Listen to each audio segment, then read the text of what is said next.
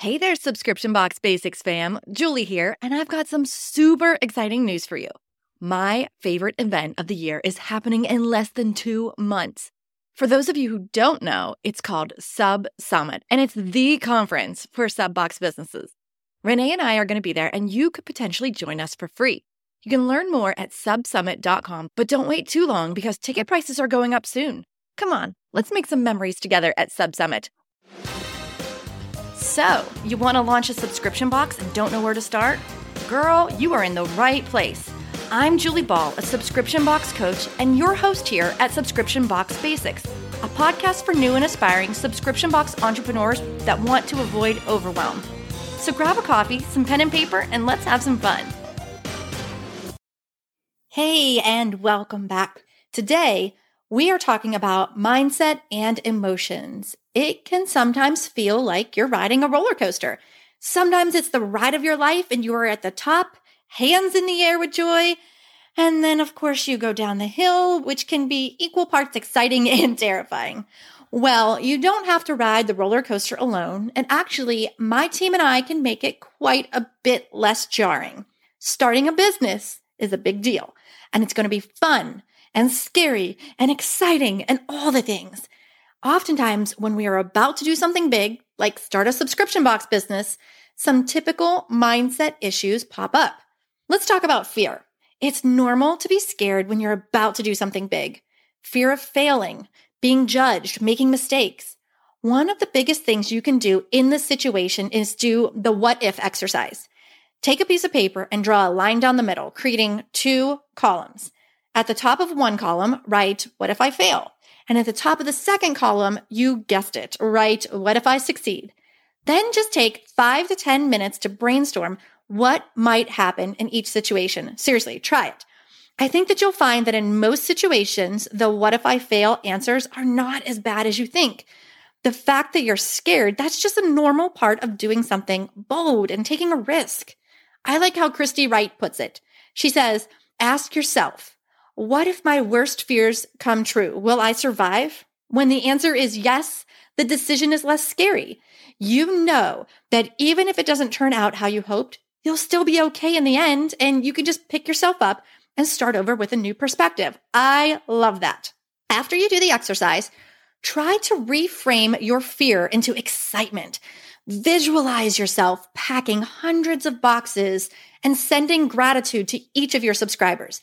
Visualize payment notifications on your phone. Visualize five star reviews from happy subscribers who say your subscription box changed their life. I encourage you to include these images or words on your vision boards, or if you journal, you can already look at it as if it's already happened, feeling that joy and that excitement as if it's happened. If that's a little bit too woo for you, then a very practical way to mitigate fear when you're about to do something big is through preparation. Get your ducks in a row, find a mentor, or surround yourself in a supportive community. You probably knew that answer was coming, but we get tons of feedback from Sparkle Hustle Grow members that the community component makes them want to stick around long term. Next, let's talk about imposter syndrome, another mindset issue that comes creeping in when you're about to do something big. Imposter syndrome is when you doubt your own abilities and feel like a fraud. Oftentimes, that mean girl in our heads gets triggered, and when you're about to do something big and scary, she speaks up. One tactic to help you with imposter syndrome is to reflect on what triggers it. For example, is it a person? Is it a situation? Is it something on social media? What makes you feel like you don't deserve something? Then rewrite your internal script around each trigger, one that allows you to separate feeling from fact. List your achievements, value them, and embrace yourself because you're amazing.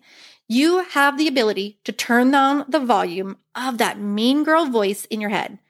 Maybe even write yourself a little personal pep talk. Like, what would a mentor say to you? And what would you say to a friend? We tend to be so much nicer, so much more encouraging to others than to ourselves.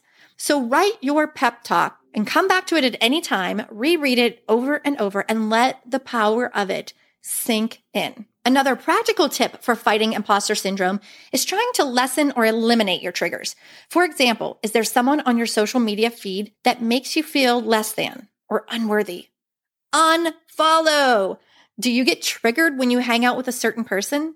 Then create some boundaries.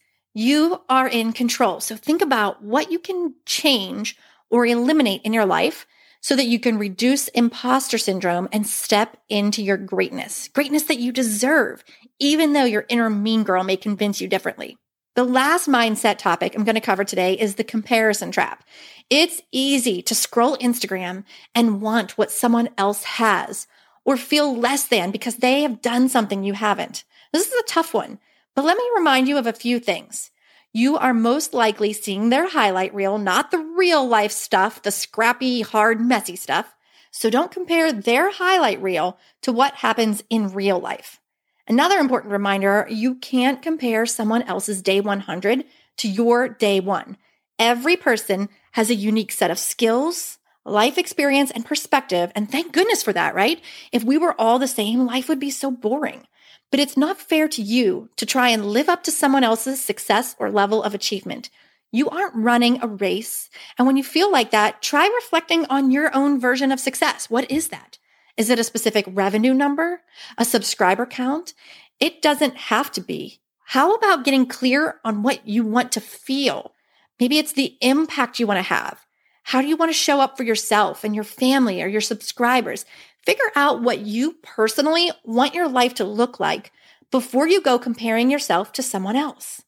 And the last reminder for comparisonitis is an important one for me. It's that her success doesn't equal your failure. So don't project negatively on yourself if someone else is doing a good job. Rather than constantly comparing yourself to them, try to be happy for them. It's so freeing. Guys, all three of today's mindset challenges are normal, things that I battle with daily and that take work. Personal development is a lifelong adventure, and we are here to help you through it all. I sincerely hope that today's short episode made you feel less alone and provided you with some resources to overcome fear, imposter syndrome, and comparisonitis. Just know that you aren't alone. Feel free to DM me on Instagram at Subscription Box Bootcamp and let me know what mindset issues you're struggling with. My team and I would love to support you. If you found this episode helpful, please share it with a friend who also needs to hear this message. Thanks as always for listening, and I'll see you in the next episode.